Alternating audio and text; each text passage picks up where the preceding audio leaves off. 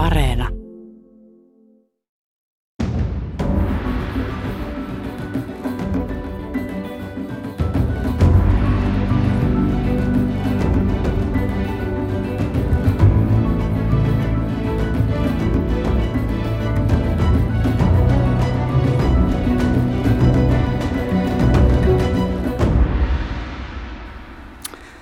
Joka säästää saajessaan, sillä on ottaa tarvitessaan. Jolla on paikka paikan päällä, silloin markka markan päällä. Raha ei kartu säästämättä, touko ei kasva kylvämättä. Ei saajen rikastuta, vaan säästäin. Eikä se ole mies, joka rahan saa, vaan se, joka sen rahan pitää. Hyvää torstaista aamupäivää, hyvät kuuntelijat.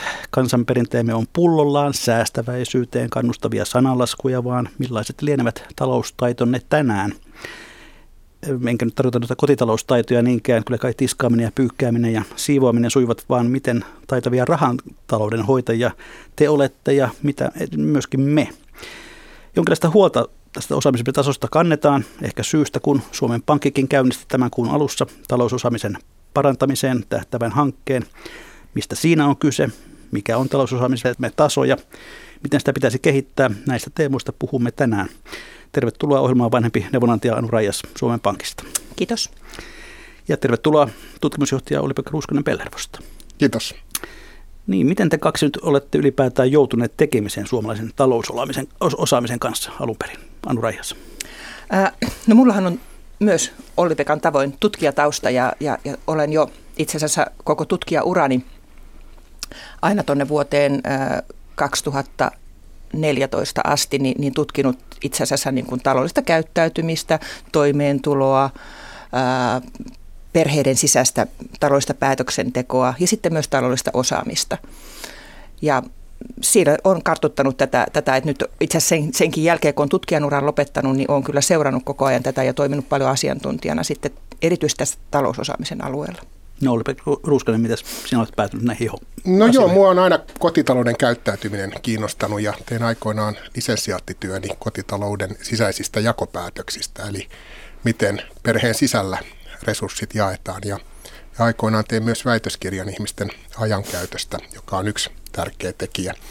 Ja sitten päädyin tuonne Ukandaan, jossa, jossa teimme sitten Panukalmin kanssa tämmöinen laajan kartoituksen Ukandan taloudellisen lukutaidon tasosta ja kun tänne Suomeen tulin takaisin, niin todettiin, että tämmöinen vastaava tutkimus Suomesta puuttuu ja toteutimme sitten tosiaan 2014 tämmöisen ensimmäisen kansainvälisesti vertailukelpoisen tutkimuksen siitä, että mitä suomalaiset osaavat. No minkälaisena talousosaajina te pidätte itseään? Onko suutarin lapsilla kenkiä? Anu Rajas. No mun aikuiset lapset aina välillä kyllä huomauttaa, huomauttaa siitä, että, että, että, että, että kaikki kulutus käytäntöni eivät ehkä niin kuin päivänvaloa ää, kestäisi, mutta, mutta kyllä mä itse pidän kyllä. Kyllä mä nyt itse asiassa tänä päivänä on aika helppo vielä seurata omaa niin kuin kulutuskäyttäytymistään, koska meillä on erilaisia niin kuin sovelluksia, appeja tullut tähän, tähän käyttöön, missä voidaan niin kuin katsoa sitä. Että, ja mä oon aina tykkännyt tilastoista ja kaikenlaisista ja musta on tosi kiva seurata myös niin kuin omaa kulutustani. Olli Ruska. No mun täytyy sanoa, että mulla on tämmöinen ongelma, että, että mä oon aika tämmöinen perso kaikille tota, nautinnoille ja siinä mielessä aina välillä täytyy itsekin herättää itsensä, että ehkä tuota nyt ei pitäisi hankkia. Okei. Itse muistan, kun iso tätini muinoin sanoi, että usotsi, että jos meillä kaikilla tänään jaettaisiin kymppi kätteen, niin huomenna olisi niin, että osalla ei olisi jäljellä mitään, mutta muutamilla olkii monta kymppiä. Onko teidän mielestänne mahdollista ylipäätään se, että kaikki osaisivat hoitaa taloutta järkevästi ja viisaasti? Onko se mahdollista? Tämä on hirveän hyvä kysymys, koska kun on tutkittu ihmisten käyttäytymistä erityisesti tämmöisen uuden käyttäytymistaloustieteen piirissä, niin on osoitettu, että aika eri lailla ihmiset käyttäytyy ja siinä on paljon tämmöisiä ihan kognitiivisiin kykyihin liittyviä, persoonallisuuteen liittyviä seikkoja. Että se semmoinen stereotyyppinen kuva siitä, että kaikki käyttäytyisivät tai osaisivat samalla tavalla, ei kyllä näytä näin tutkimusten mukaan pitävän paikkansa. Joo, ja sehän on ihan, tiedetään tänä päivänä, että ihminen ei ole sille rationaalinen toimija, joka voisi aina kerätä kaiken mahdollisen markkinoilla olevan informaation ja sitten vertailla niitä vaihtoehtoja ja tehdä sen itselleen parhaimman ja suurinta hyötyä tuottavan, tuottavan päätöksen. Että se ei, se ei vaan ole oikeastaan, että meillä tulee aina niin kuin kaikkia välin tulevia muuttuja siihen, jotka sotkee sitten tämän niin kuin meidän hyvätkin aikeemme. Et lyhyt vastaus kysymykseen ei. Aivan. Talousasioiden osaamisen yhteydessä nykyisin yhä useammin puhutaan termistä taloudellinen lukutaito. Mitä me sillä oikein ymmärrämme, Olli-Pekka Ruuskanen? No siinä on useita määritelmiä, mutta ehkä semmoinen paras ja kattavin, jota myös OECD käyttää, on, että siinä olisi kolme tämmöistä osatekijää. Että siinä olisi tämä taloudellinen tietämys, joka tarkoittaa ihan tämmöisiä peruskorkoa korolle, hajauttamisen hyötyjä ja sitten inflaation ymmärtämistä. Sitten on tämä käyttäytyminen, joka on se, että osaako budjetoida, miettiikö, vertaako ja sitten myös nämä asenteet, mikä on suhtautuminen kuluttamiseen, ää, miten mieltää rahan. Eli siinä olisi tämä tietämys, käyttäytyminen ja sitten asenteet. No miten kuvaat niiden kolmen suhdetta, mikä niistä kenties on hallitseva? Tämä on nyt kyllä semmoinen asia, mitä tutkijat yhä niin kuin pohtii, että, että näyttää siltä, että tämä tietämys ei sinällään ää, johda aina järkevään käyttäytymiseen, vaan että nämä asenteet myös aika vahvasti ajaa sitten sitä ihmisten käyttäytymistä. Ja tämän takia tämä, että, että me pelkästään lisättäisiin ja annettaisiin lisää tietoa ihmisille, niin ei välttämättä johda siihen, että he käyttäytyisivät niin kuin taloudellisesti järkevämmin. Andreas. Äh, tässä on toi, toi oli tämmöinen perus, perusmääritelmä, jonka Olli-Pekka tuossa antoi, mutta, mutta et, et sitten jos katsotaan niin kuin laajemmin, että mä itse mieluummin, ehkä puhun, tämä lukutaito on niin kuin mun, mun mielestä vähän niin kuin rajaava, rajaava, koska se on ihan samalla tavalla, niin kuin me puhutaan median lukutaidosta ja, ja, ja monesta muustakin niin kuin lukutaidosta, että mä mieluusti ottaisin niin kuin siihen niin kuin laajemmin mukaan sitten myös niin kuin muita, muita tota elementtejä ja puhuisin taloudellisesta osaamisesta tai talousosaamisesta mieluummin, joka sitten niin kuin kattaisi myös sen, se tulee aika lähelle sitä, mutta kattaisi myös ne kaikenlaiset niin kuin taidot.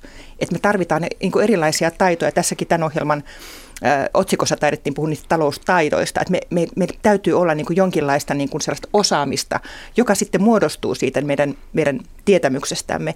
Ja sitten toinen elementti, jonka vielä lisäsin tähän, olisi sitten tällainen vastuun. Että et, se käyttäytyminen olisi myös niin kuin vastuullista suhteessa niin kuin itseensä, läheisiinsä, mutta myös koko yhteiskuntaa kohtaan. Tämä on, tämä on siinä mielessä tosi hyvä, hyvä tota, laajennus. Ää, on tämmöinen ää, kotitalouden rahoitusta ja, ja rahoitusrakennetta tutkiva kirjallisuus, jossa, jossa tulee tämmöinen termi kuin, niin kuin, niin kuin hie, hienostuneisuus, taloudellisen niin kuin tai, taitamuksen hienostuneisuus myös yhtenä, joka tarkoittaa ehkä juuri tätä, että ymmärretään näitä pieniä nyansseja, mitä niin kuin taloudellisessa käyttäytymisessä erityisesti niin kuin erityyppisissä rahoitusinstrumenteissa on, niin musta se on aika kiva luonnehdinta siihen, mitä Anu. Ja se, ja se että ymmärtää myös niiden mm. omien niin kuin päätösten ja valintojen seuraukset. Mitä Kyllä. niistä seuraa, kun minä toimin näin? Että se on tavallaan myös sitä, niin kuin sitä tuota, johon, johon viittasit. No onko jotain oppitietä tässä asiassa vai onko se kantapään kautta tapahtuvaa opiskelua tämä taloustaiteen opiskeleminen? No varmaan Siperia opettaa kyllä aika tehokkaasti, että et, et kyllähän monet sitten, jotka ovat, ovat joutuneet ongelmiin luottojensa kanssa, niin, niin oppivat siitä aika, aika tehokkaasti, mutta, mutta toki tietysti niin kuin, sehän on aika, aika ikävä tapa sitten niin kuin oppia, oppia, että kyllä tietysti niin kuin, mm, se on tavallaan niin kuin se on, se on siinä olisi hyvä, hyvä olisi tietenkin päästä jollain tavalla niin kokeilemaan. Et nythän niin Olli-Pekka varmaan niin myöhemmin kertookin näistä erilaisista peleistä ja muista, että miten voitaisiin niin tavallaan vähän niin sellaisessa turvallisessa ympäristössä kokeilla erilaisia, niin kuin, että miten, miten joku niin toimii tai ei toimi ja, ja, ja voitaisiin sitten tavallaan niin kuin, ilman, että siitä aiheutuu meille mitään vahinkoa, niin, niin voitaisiin tavallaan niin kuin testata etukäteen, niin tämä, tämähän on hirveän hyvä mahdollisuus. Joo, tämä on tosi tärkeä Anu ja, ja mun mielestä tämä Siperia opettaa on aika, aika semmoinen julma luonnehdinta, että, että tota, mutta monelle näin on valitettavasti käynyt ja ehkä siinä on niin kuin tärkeintä, että näille ihmisille annetaan niin kuin mahdollisuus oppia niistä virheistä ja palata takaisin toimiviksi niin kuin jäseniksi ilman, että he joutuu niin kuin äärettömän pitkään kärsimään näistä virheellisistä valinnoista. Ja optimi varmaan olisi tietysti se, että Siperian tarvitsisi mennäkään, mutta aika usein korostetaan sitä, että nimenomaan koulu on se, jossa tätä opetusta pitäisi olla, koska se tavoittaa koko ikäluokan, mutta toisaalta maailma muuttuu kauhean vauhtia. Jos ajattelen vaikka omaa ikääni, niin aikanaan jos halusin rahaa, niin säästin sitä ensiksi säästölippaaseen, vein sen pankkiin ja jos halusin sen käyttöön, piti mennä virka-aikana pankkikirjan kanssa sitä nostamaan.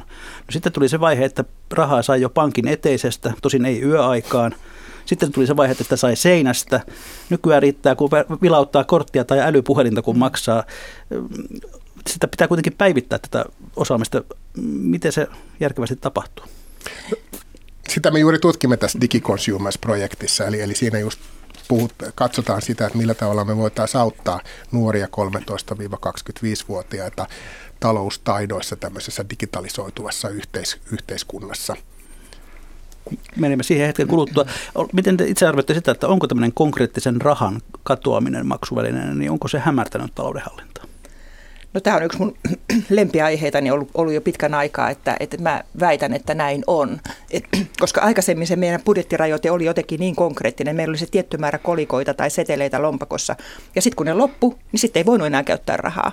Mutta se on nyt pikkuhiljaa, toi, toikin kehityskulku, minkä, minkä kuvasit, niin se on pikkuhiljaa niin kun tullut yhä niin kun epäkonkreettisemmaksi. Ja, ja me, me, sen takia me tarvittaisiin oikeasti niitä kaikkia niin työkaluja siihen hallitsemaan että et se toimisi samalla tavalla kuin aikaisemmin ne kolikot ja setelit, se budjettirajoite.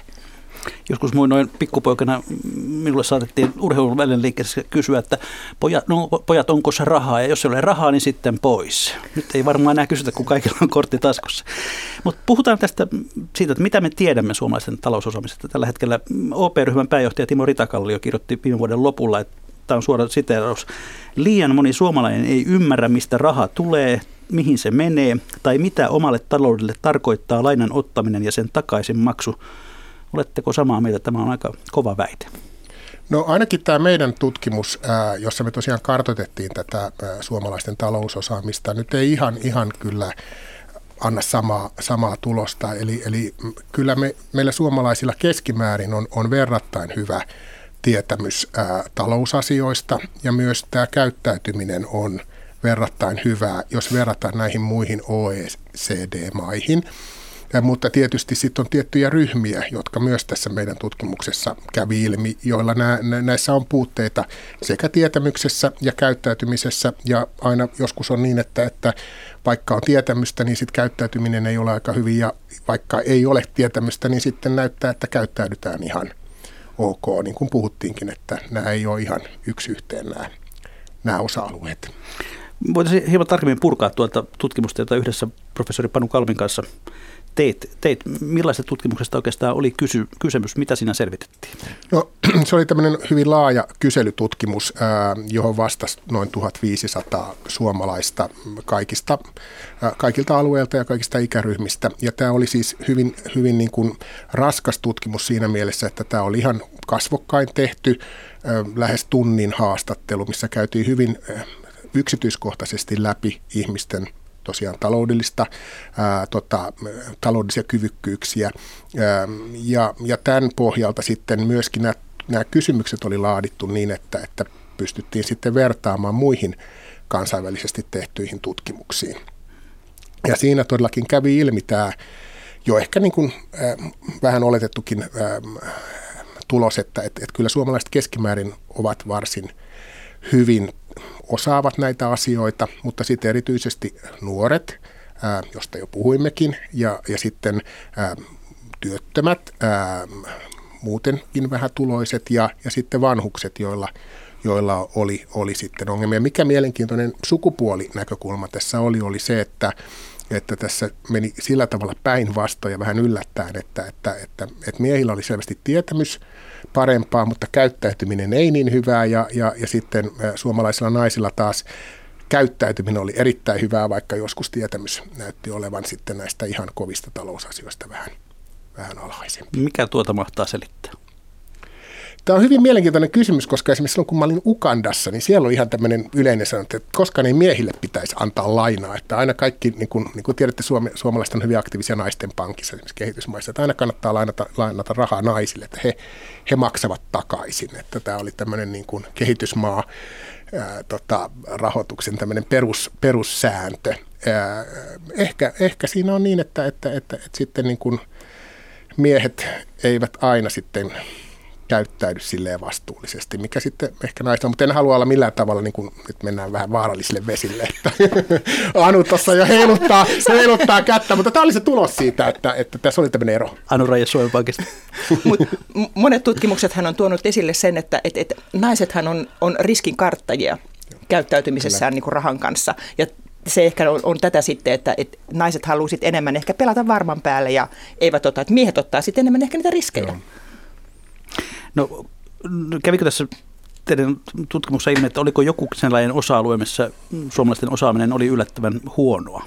No, no oli, oli, musta hyvin mielenkiintoista oli se, että, että, että, että kun me kysyttiin, että budjetoitteko, eli siis, että katsotteko, että kuinka paljon on tuloja ja kuinka paljon on menoja ja jollain tavalla niin kuin yritätte sitten tehdä tämmöistä taloudellista suunnittelua niin kuin eteenpäin, niin siinä suomalaiset saivat verrattain alhaisen tuloksen.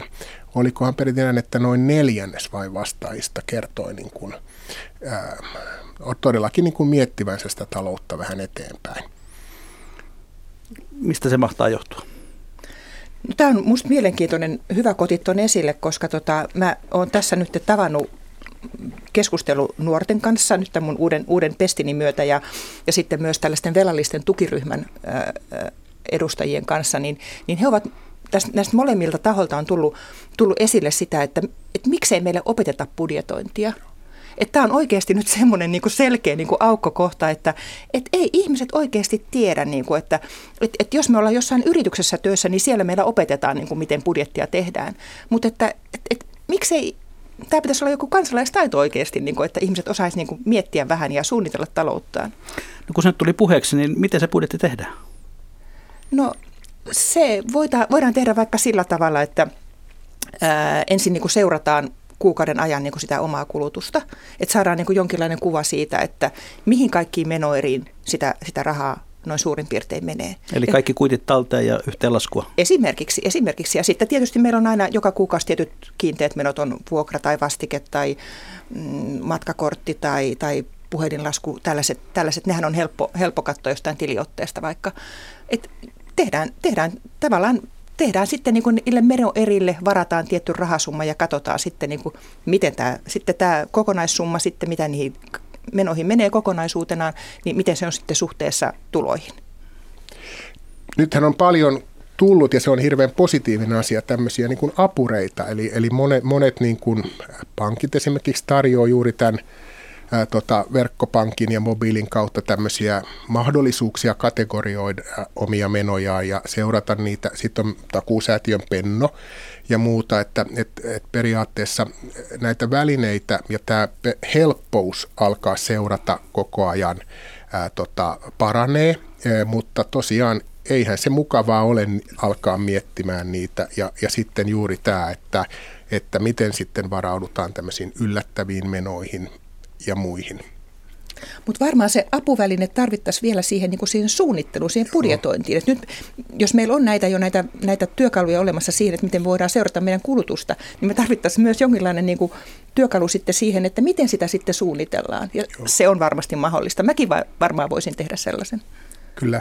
No tässä niin kuin esimerkiksi tekoäly ja, ja muu tämmöinen data-analytiikka sitten tarjoaa kyllä mahdollisuuksia, että ymmärtääkseni myös Yhdysvalloissa on jopa tämmöisiä itsenäisiä sovelluksia, jotka sitten ennustaa, että missä vaiheessa sulla sitten rahat on loppu, jos kulutat tällä tavalla, kun olet, olet kertonut. Että kyllä se tietysti mahdollistaa paljon, varsinkin jos me pystyttäisiin sitten analysoimaan myös niin kuin vertaiskulutusta. Eli me verrattaisiin anu, sun kulutusta mun kulutukseen ja, ja näin, ja siitä saataisiin tämmöistä niin kuin laajempaa dataa siitä, että, että missä vaiheessa sitten pitää varautua jo sen pahan päivänkin varalle.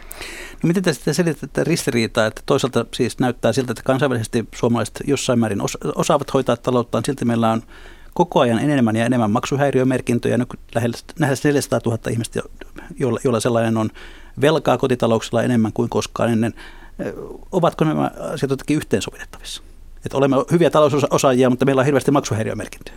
Niin, no se varmaan on, on riippuu kahdesta eri asiasta. Että on, on, on tämä, niin osaaminen sinällään, mutta sitten myös tämä niin helppous saada lainaa, helppous velkaantua ja sitten tämmöisen, mitä Anu Raijas olet paljon tutkinut, pikavippejä, ää, niin, niin, tuota, niin, niin tämmöisen uuden toimialan tulo, joka sitten hyvin aggressiivisestikin niin kuin pyrkii löytämään semmoisia kohderyhmiä, jotka sitten helposti velkaantuu.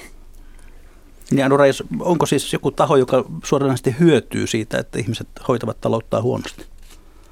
No... Äh Valitettavasti on, että kyllähän meillä, meillä just tuo, mihin Olli-Pekka viittasi, on, on tota, ää, tällaisen perinteisen finanssisektorin ulkopuolella paljon toimijoita, jotka tarjoaa tarjoaa helposti saatavilla olevaa luottoa ja, ja, ja tavallaan sitä, sitä luottoa saa sitten sen oman pankin ulkopuolelta helpommin kuin sieltä omasta pankista, niin, niin, niin kun sitä kerran tyrkytetään, niin, niin miksei sitten siihen tilaisuuteen tartuta.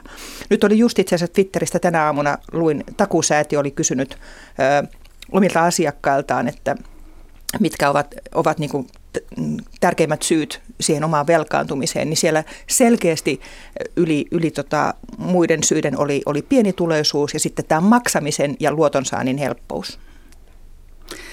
No te tutkitte myöskin suomalaisten vakuutusosaamista tuossa tutkimuksessa. Mitä siinä kävi, siitä kävi ilmi?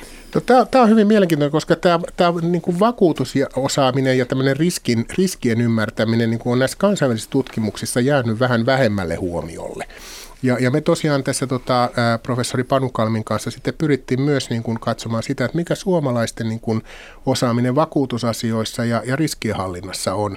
Ja, ja, ja tämäkin oli siinä mielessä yllättävä tulos, että, että tämä oli, tietysti meillä ei nyt ole kansainvälistä vertailukohdetta, koska me teimme sen Suomessa ja muualla ei tätä ole tehty, mutta meitä niin kuin tutkijoina yllätti se, että se oli varsin korkealla tasolla se, se niin kuin vakuuttamisen perusperiaatteiden ymmärtäminen. Ja, ja varsinkin ihmiset sitten, usein sanotaan, että vakuutukset ovat vaikea ymmärtää tuotteena, niin, ihmiset itse kyllä kertovat, että he kyllä ymmärtävät hyvinkin, mitä vakuutuksia heillä on ja mitä, mitä korvataan ja mitä ei. Eli tämmöinen itse ilmoitettu osaamisen taso oli vielä korkeampi sitten kuin se, mikä, mikä näkyy niissä varsinaisissa oikeissa vastauksissa kysymyksiin. Mutta tämä on, tämä on todella tärkeä, koska tämä nivoutuu niin kuin laajemmin tähän rahan käyttöön. Eli ylipäätänsä se, että ihmisenä kotitaloutena, minkä tyyppisiä ei pelkästään niin kuin rahoituksellisia riskejä on, vaan myös muita ja sitten se, että ymmärretäänkö niin kuin sosiaalivakuutuksen kattavuus suhteessa yksityisvakuutukseen, ymmärretäänkö mahdollisten aika vaikeidenkin elämäntilanteiden niin kuin varalle varautumista ja muuta. Ja tämä laajentaa se musta silleen niin kuin koko tämmöisen elämänhallintaan laajemminkin tämän, tämän talousosaamisen ja riskien hallinnan. Niin ja tavallaan tuossahan se on, se on hienoa, että meillä ymmärretään – tällainen niin kuin riskeihin varautuminen just niin kuin vakuutusten kautta ja sitten ymmärretään myös se, että meillä, meillä myös niin kuin sosiaaliturva Joo. Takaa, takaa aika paljon. Mutta sitten äh, ihmisten elämässä on usein aina sitten myös, myös tapahtumia, joita varten ei voi niin kuin varautua tai, ja, tai vakuuttaa itseään. Ja, ja ne on sitten tällaiset yllättävät elämänkriisit, jotka, jotka voi tapahtua, sairastuminen, ää, avioero, tämän tyyppiset, niin siihen pitäisi olla sitten oikeasti sitten, niin kuin, että pitää olla sitten muutakin varautumista kuin se vakuutu, vakuutuksen kautta tuleva niin kuin varautuminen. Joo, kyllä. No tietysti sairastumista vartenhan kyllä vakuutuksia toki, saa. Että, kyllä, tota, että no, ja on muuten Yhdysvalloissa on mahdollisuus ottaa kyllä avioeroakin varten vakuutus, mutta Suomessa ei luojan kiitos vielä. Tota, mutta, mutta tämä on tosiaan tämä on tärkeä, tärkeä näkökulma, äh, mutta silti niin kuin mä korostaisin tätä, että, että, että, että me ei voida, niin kuin, kun me puhutaan taloudellisesta osaamisesta ja taloudellisesta lukutaidosta, niin, niin me ei voida pelkästään katsoa niin kuin perinteisiin niin kuin rahamarkkinoihin ja sijoitustoimintaan liittyviä asioita, vaan meidän, meidän on hyvä ehkä katsoa sitä vähän, vähän laajemmin, jolloin siinä tulee myös tosiaan nämä, nämä niin kuin riskit laajemmassa mielessä elämään liittyvät elämäntilanteisiin liittyvät, mutta toki siellä on näitä aukkoja, jotka vaatii sitten toisen tyyppisiä ratkaisuja. Niin osuuspankin ja pari muutahan selvityksessä kävi ilmi, että 40 suomalaisesta ei millään tavalla varaudu yllättäviin menoihin. Aika iso joukko.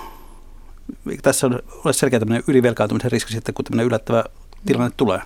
Tämä on ollut pitkään itse asiassa meillä, meillä muissakin tutkimuksissa tullut tämä sama, sama tulos esille ja se on aika hälyttävä. Siitä, siitä itse asiassa se on hauska, kun se aina jotenkin uutisoidaan mediassa, niin, niin, niin sitten jotenkin muistutetaan ihmisiä näistä taloudellisista puskureista, mutta, mutta siitä huolimatta tämä tilanne jatkuu tällaisena. Ja, ja se, että et, et just niiden yllättävien tilanteiden varalle, niin se, se pienikin taloudellinen puskuri olisi hyvä olla aina olemassa, että sitten ei jouduta, että jos jos, jos jotakin tapahtuu, tarvitaan nopeasti rahaa, ettei sitten jouduta sitten ottaa sitä niin kuin huonoilla ehdoilla. Joo, ja tämä tota, on siinäkin mielessä tota, hyvä huomio, että et, et, et tässä niinku helposti meiltä unohtuu se todellisuus, missä monet ihmiset elää, joka on ihan se, että se on kädestä suuhun. Pienet tulot, epävarmat työsuhteet, joka aiheuttaa sen, että, että kun sitten kun katsotaan tosiaan näitä tuloja ja menoja, niin siellä ei juurikaan ole mahdollisuutta sitten säästää. Ja, ja tämä on niin kuin iso ongelma. Me nähdään, niin kuin, kun me katsotaan yli, yli tota tulo tota desiilien, että, että varsinkin näissä niin kuin alemmissa tulodesiileissä, niin, niin se, se todellisuus, mikä päivittäisessä elämässä on, on kyllä aika kovaa. Niin silloin tällöin, kun on tehty ohjelmia, jos kehotetaan säästämään ja sijoittamaan, niin saan sellaista palautetta, että, että kun kaikki rahat menevät elämiseen eikä mitään jää, niin kyllä tuo on ihan turhaa natkutusta, että laittakaa satainen kuussa onko tällaiselle ihmiselle mitään neuvoa tai apua?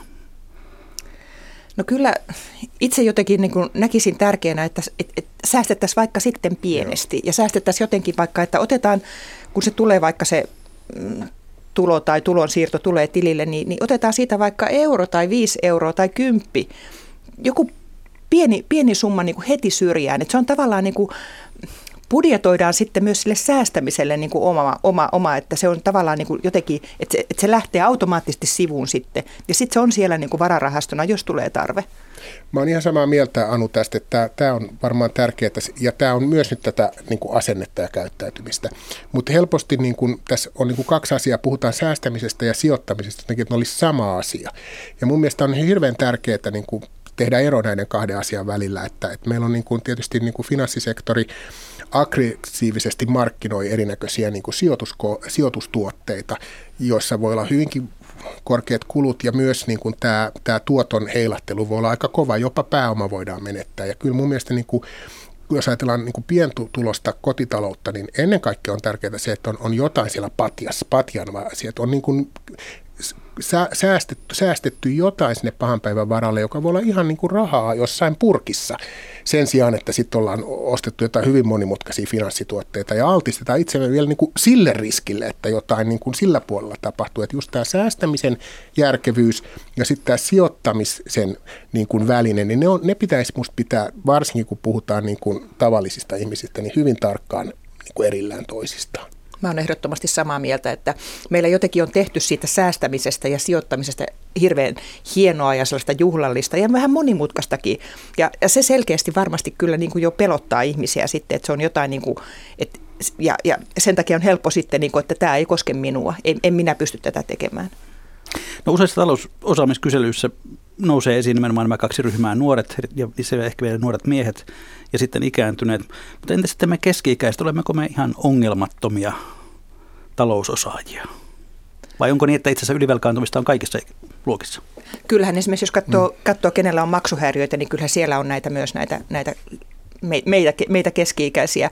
Ja, ja kyllähän me toimii jo aikaisemmin viittasit tämä, kun kuitenkin tämä, niin kuin tämä mm, finanssiympäristö muuttuu koko ajan, sinne tulee koko ajan uudenlaisia tuotteita, niin, niin, niin eihän meidän, niin kuin, ei, ei, ei me pysytä perässä. Et, et meillä on kuitenkin, niin kuin, jos mietitään niin meidän tämän päivän niin kaksikymppisiä, niin, niin eihän, nehän ei ymmärräkään oikeastaan niin käteisen käytöstä yhtään mitään enää. Mutta että meille kuitenkin, meillä se käyttäytymismallit on kyllä niin kuin hyvin vahvasti opittu silloin sen käteisen rahan aikana. Että kyllä me tarvittaisiin oikeasti niin koko ajan päivitystä ja tukea sitten siinä, että miten, miten me toimitaan.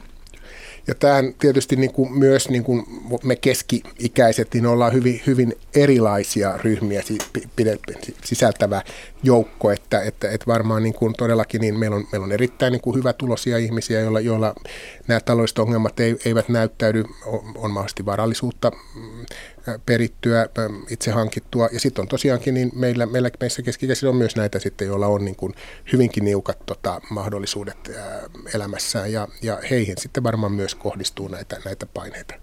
Ja yksi on varmaan semmoinen, niin kuin, mikä koskee niin kuin meitä keski-ikäisiä, on sitten tämä, niin kuin tämä kulutuksen muutos, jossa niin kuin tavallaan me, me niin kuin tänä päivänä yhä enenevässä määrin niin kuin maksetaan ä, kiinteitä kuukausisummia jostakin kulutuksesta. Että jos meille olisi vaikka sanottu 10 tai 20 vuotta sitten, että, että sä maksat musiikin kuuntelusta tai sä maksat kirjojen kuuntelusta niin kuin kiinteän kuukausimaksun. Tai parturissa käynnistä.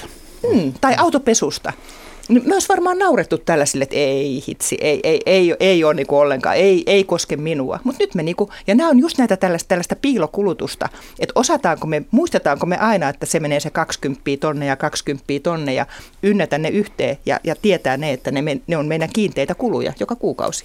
Kyllä. No mitä me tiedämme siitä, että mistä taloudelliset ongelmat tavallisimmin syntyvät suomalaisille silloin, kun se talous ikään kuin lähtee käsistä, niin minkälaisia asioita siihen liittyy? Usein varmaan äh, tämmöiset äh, odottamattomat elämäntilanteet, joita on esimerkiksi työttömyys, ää, äh, avioero, ää, sairastuminen, niin ne luistavat sitten tota, sen yksilön mahdolliseen velkakierteeseen, erityisesti silloin, jos ei ole mitään niin kuin puskureita. Mutta mitä Anu, onko sulla jotain vielä näiden, niin kuin, musta nämä on ne kolme, työttömyys, avioero, sairastuminen on Kyllä ehdottomasti, että jos tapahtuu joku sellainen äkillinen odottamaton romahdus, niin se tuloissa. Ja sitten siinä, siinä tilanteessa ei osatakaan sitten sopeuttaa sitä kulutusta sitten siihen, niin silloin, ollaan ongelmissa. Et nythän meillä on itse asiassa enenevässä määrin niin kuin se, että eläkkeelle jääminen ei ole mikään niin kuin yllättävä elämäntapahtuma, mutta nythän meillä on oikeasti niin kuin esiintyy, on esiintynyt sitten myös niin kuin, talousongelmia juuri eläkkeelle jäävien joukossa, joka kertoo just siitä, että sitten ei ole osattu sopeuttaa sitä kulutusta sitten siihen pienenevään tuloon. Rahaan liittyy Suomessa myös aika lailla tämmöinen vahva vaikenemisen kulttuuri. Eräs kokenut velkaneuvoja sen on erässä haastattelussa kerran, että suomalaiset puhuvat mieluummin peräpukamistaan kuin taloudellisista vaikeuksista. Mistä tämä oikein johtuu ja toisaalta mitä sitä sitten seuraa?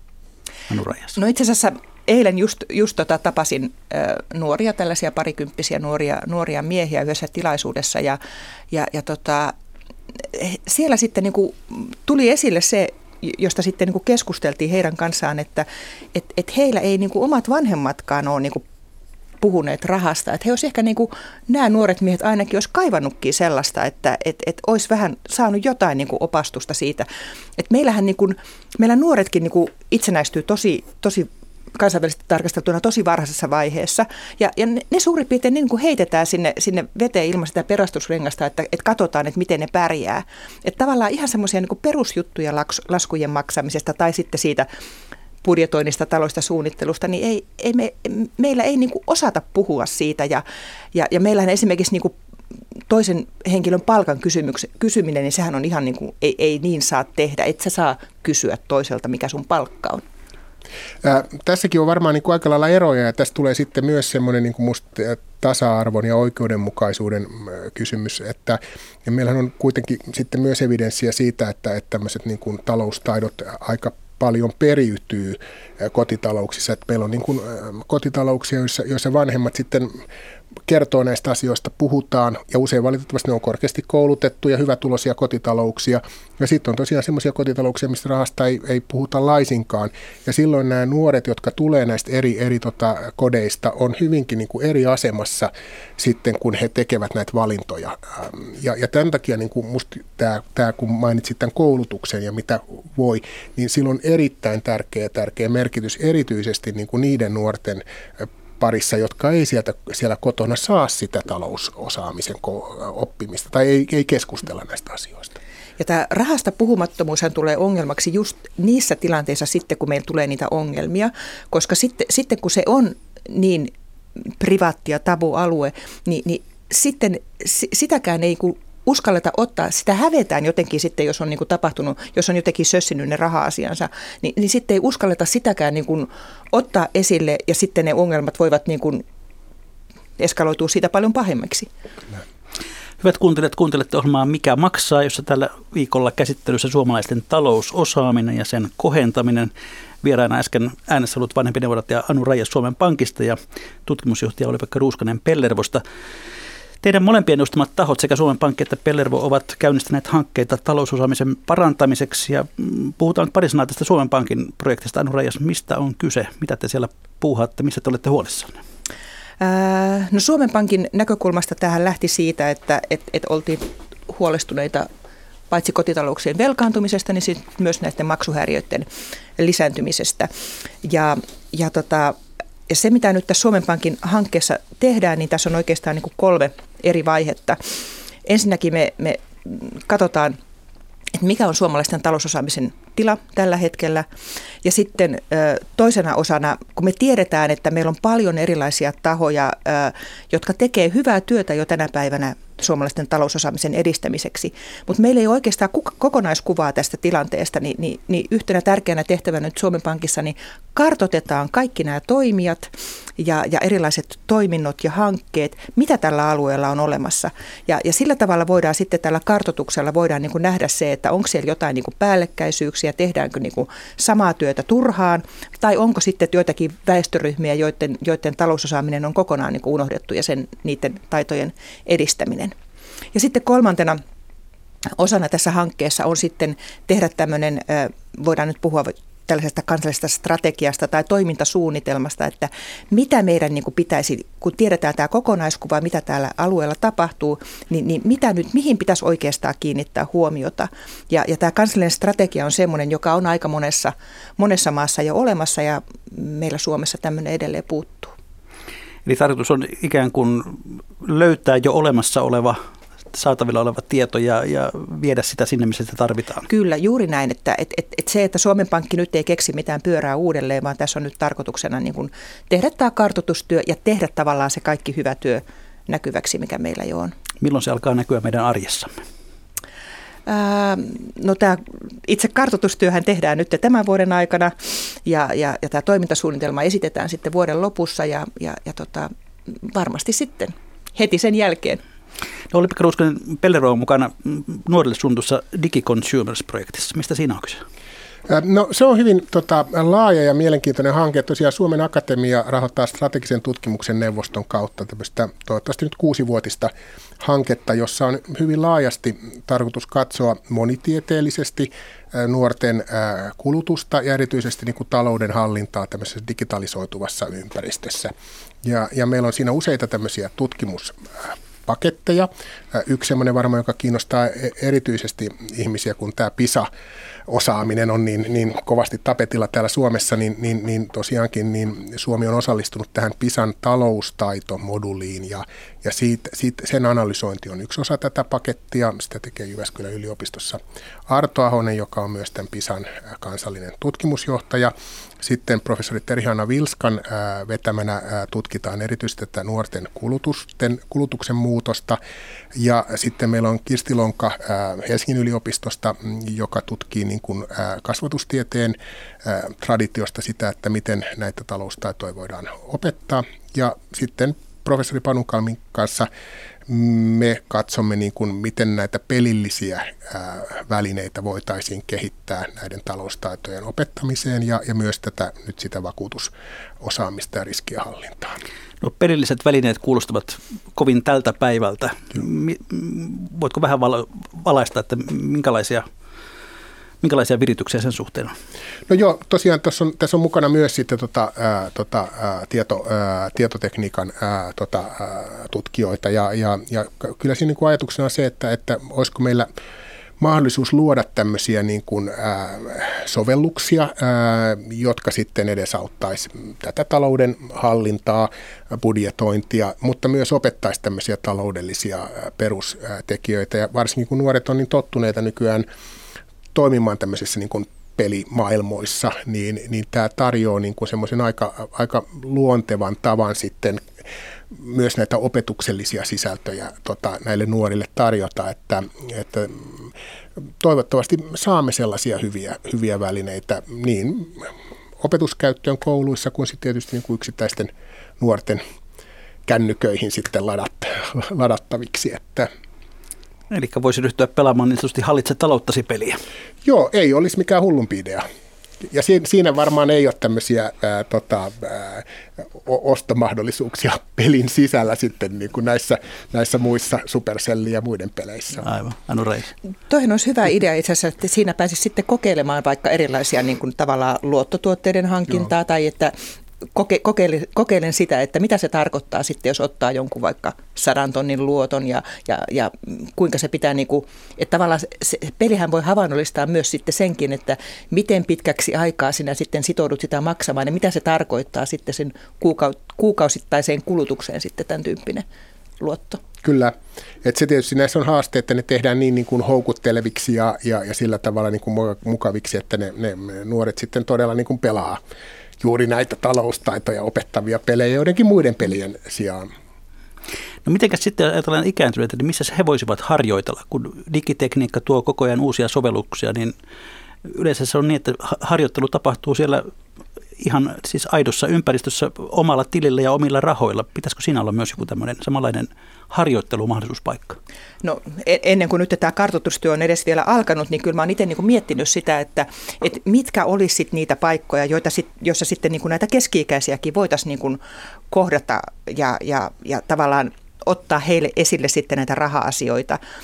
Ja, ja kyllä itse asiassa niin kuin, joitakin niin kuin suunnitelmia on jo aluillaan esimerkiksi niin kuin työpaikkojen kautta tai sitten niin kuin esimerkiksi ammattiliitoissa ottaa esille sitten ja, ja järjestää tämän tyyppisiä niin kuin tilaisuuksia, joissa sitten ihmiset pääsee käsittelemään ja, ja esimerkiksi niin kuin valmistautumaan sitten eläkkeelle jäämiseen ja tuoda esille se, että et, et hei sitten ne tulot vähän tippuu, että, että sitten täytyy niin oikeasti miettiä, että miten sitten sitä kulutusta jatkaa sitten siitä eteenpäin. No, viime vuosina on nostettu esiin myös erilaisia velkaantumisen hidasteita, tämmöisiä hallinnollisia ratkaisuja. On esitetty lainakattoa tai, tai rajoituksia lainojen takaisinmaksuaikaan, kiristyksiä taloyhtiölainoihin. Ovatko ne tällaiset hallinnolliset toimet teidän näkökulmasta, no, ovatko ne sellaisia, jotka voisivat parantaa ihmisten taloushallintaa? No kyllä varmaan siis sääntelyä tarvitaan, mutta sääntely ei ole tietenkään se yksi ja ainoa, joka, joka, joka oikeasti niin kuin tämän, tämän tilanteen pelastaa. Ja kyllähän itse asiassa niin kuin se, se, mikä on myös tosi tärkeää, niin kuin mikä, mikä liittyy myös sääntelyyn, on sitten näiden niin kuin, mm, yritysten vastuullinen toiminta. Ja, ja jos mietitään sitten niin kuin, luotonantoa sitten sen perinteisen finanssisektorin ulkopuolella, niin kyllä siellä tavallaan pitäisi oikeasti niin kuin myös, myös luotonantajan pitäisi varmistua sitten sen, sen luotonottajan maksukyvystä ja, ja mahdollisuudesta hoitaa sitten se luotto asianmukaisesti. Kyllä, joo, kyllä tässä varmaan niin kuin kilpailu- ja kuluttajaviranomaisilla on niin kuin selkeä rooli viittasit näihin, näihin lainakattoihin, niin nämähän on ennen kaikkea niin kuin makrovakausinstrumentteja, jota, jota nyt on tullut sitten tämän finanssikriisin jälkeen, jossa pyritään niin kuin vakauttamaan sitä talouden kehittymistä ja estää tämmöisten kuplien ylikuumenemisten syntymisen.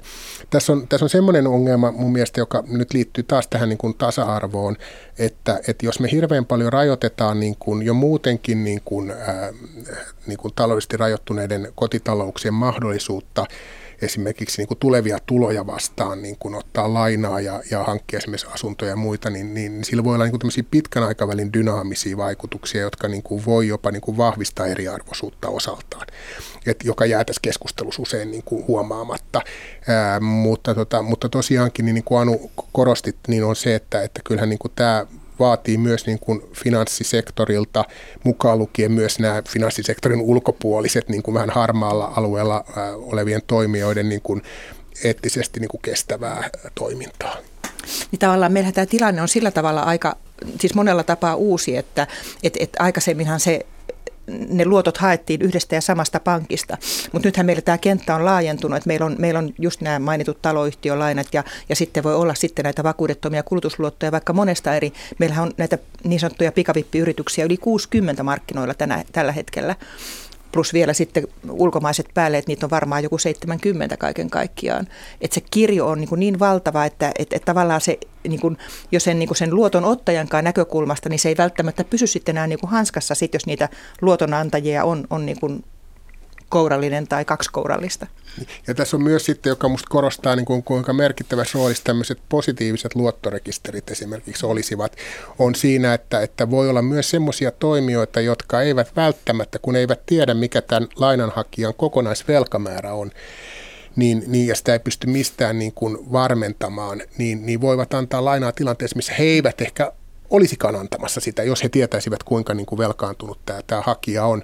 Ja siinä mielessä tämmöinen, että, että, että, että, että finanssisektorin toimijat on ollut tähän asti aika niin kuin penseitä jakamaan tietoon näiden asiakkaitensa niin kuin lainamääristä, niin, niin täällä kyllä niin kuin voisi olla hyvinkin niin kuin positiivinen vaikutus, jos sitten se saadaan.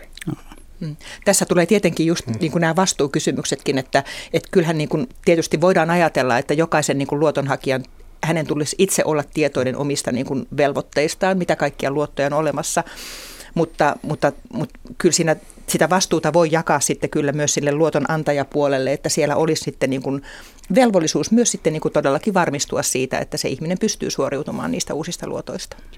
No tähän saakka olemme puhuneet talousosaamista oikeastaan aika ongelmalähtöisesti, mutta entäpä sitten kun käännetään asia niinpä, että kun rahaa ja omaisuutta on kertynyt, niin, niin osaammeko me suomalaiset pitää omaisuudestamme huolta ja kartuttaa sitä? Mitä siitä tiedetään?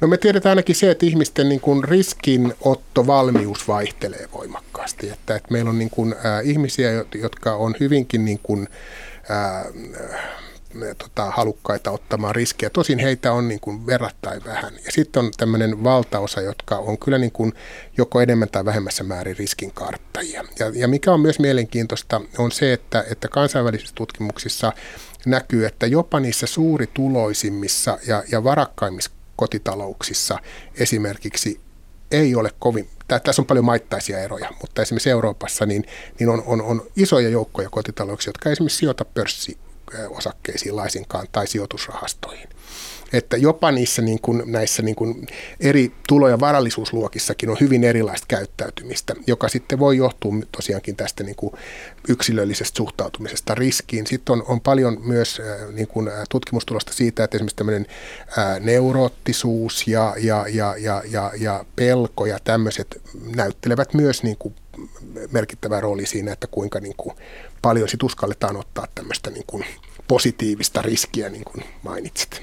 Niin usein viitataan siihen, että se on kauhea ongelma, kun meillä kymmenet miljardit makkoavat tällaisella perinteisellä säästötilillä. Onko se, onko se ongelma vai onko se vain itse asiassa viisasta varovaisuutta? Niin, no kyllä se on tavallaan sitten, kun se raha on siellä niin kuin helposti saatavilla, niin, niin se, se toimii myös siinä puskurirahastona sellaisena vararahastona, että se on, se on myös sillä tavalla, kun jos, jos se on se raha kiinni, se sama raha kiinni osakkeessa tai jossain rahastoissa, niin silloin se vaatii toimenpiteitä sitten saada se käyttöön. Että et se on tavallaan myös toimii, toimii tämän tyyppisenä ää, vararahastona. Ja sitten tästä kannattaa tietysti muistaa se, että suomalaiset kotitaloudet, erityisesti rahoitusvarallisuuden osalta, niin kansainvälisesti ei ole niin kuin kovinkaan niin kuin varakkaita. Et, et suomalaiset, me ollaan vielä köyhä ja, ja, ja verrattain niin kuin vastikää Puusta niin, tota, leivän syrjään kiinni päässyt kansakunta, että, että verrattuna jo pelkästään niin kuin Ruotsiin, Saksaan tai saati sitten niin kuin Yhdysvaltoihin, Japaniin, niin, niin, niin ne kotitalouksien finanssivarallisuus on aivan toisessa luokassa. Ja silloinhan tietysti, jos sitä varallisuutta ei ole paljon, niin eihän sitä kannata hirveästi alkaa hajauttamaankaan, ja sitä riskiäkään ei kannata sitten ehkä ottaa ihan määrättömästi. Ja täytyy muistaa tämä meidän, meidän omistusasumiskulttuuri, että meillähän varallisuus on pääosin sitä Joo. omistusasumista. Näin se on. No piirretäänpä nyt sitten tämmöinen talousosajan ABC-kirja tai ABC-malli. Jos nyt vaikkapa joku kuuntelijoista me on yhtäkkiä saanut herätyksen, että hän haluaa nyt kohentaa talousosaamistaan ja samalla ehkä sitä hyvinvointiansa, niin mistä te neuvotte lähtemään liikkeelle? Anu Rajas. ota selvää kulutuksestasi. Tee se kulutus näkyväksi. Eli tavallaan se budjetointi on se ensimmäinen asia. Niin. Oli vaikka Mä, mä olisin nostanut myös tämän, tämän budjetoinnin niin kuin, tota, ää, tärkeimmäksi. Eli, eli otetaan selvää siitä, mihin kaikkialle ne rahat menevät ja sitten myös, että, että mitkä on ne eri tulot, mitä on. Ja sitten hyvin tärkeää on tämä, että, että pystyisi niin kuin joka kuukausi laittamaan vähän syrjään sen pahan päivän varalle. Joo, se taloudellinen puskuri on ehdottomasti tärkeä, että, että säästää jotenkin automaattisesti ja, ja säästää sitten niiden käytettävissä on tulojen suhteessa, että säästää vaikka pienesti. No, mm, jos haluaa jostakin hakea vähän neuvoa kättä pidempään, niin mihin suuntaan te suosittelette, että kannattaisi katse kääntää? No meillähän on paljon kuluttajaneuvontaa tekeviä tahoja, esimerkiksi FINE, joka erityisesti on niin kuin rahoitus- ja vakuutussektorin ää, tota, ää, täm, ää, tota, yhdistys, ää, niin se tarjoaa. Mitäs Anu, onko sulla jotain? No itse asiassa meillä, meillä monet järjestöt no. kyllä, kyllä mä tällä viikolla tuossa surffailin eri, eri tota järjestöjen sivuilla, Marta Takusäätiö.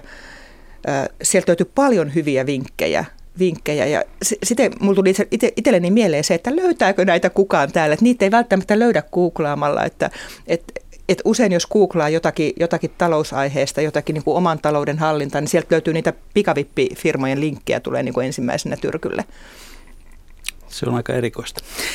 Chicagon yliopiston käyttäytymistaloustieteen professori Richard Taylor, nobelisti pari vuoden takaa, on myös osoittanut, että tunne on vahva vaikutin, kun ihmiset käyttävät rahaa. Auttavatko tiedot ja taidot, jos tunteet vievät? No, tämä on, on hyvin merkittävä, koska just nämä asenteet, asenteet ja, ja tunne on, on, näyttäytyy aika tärkeänä osatekijänä selittämässä tätä, tätä käyttäytymistä. Eli, eli kyllä niin kuin meidän pitäisi niin kuin pyrkiä vahvistaa semmoista niin kuin ihmisten niin kuin järkevää ja sanotaanko semmoista mindfulness täyttävää ähm, suhtautumista siihen rahan käyttöön.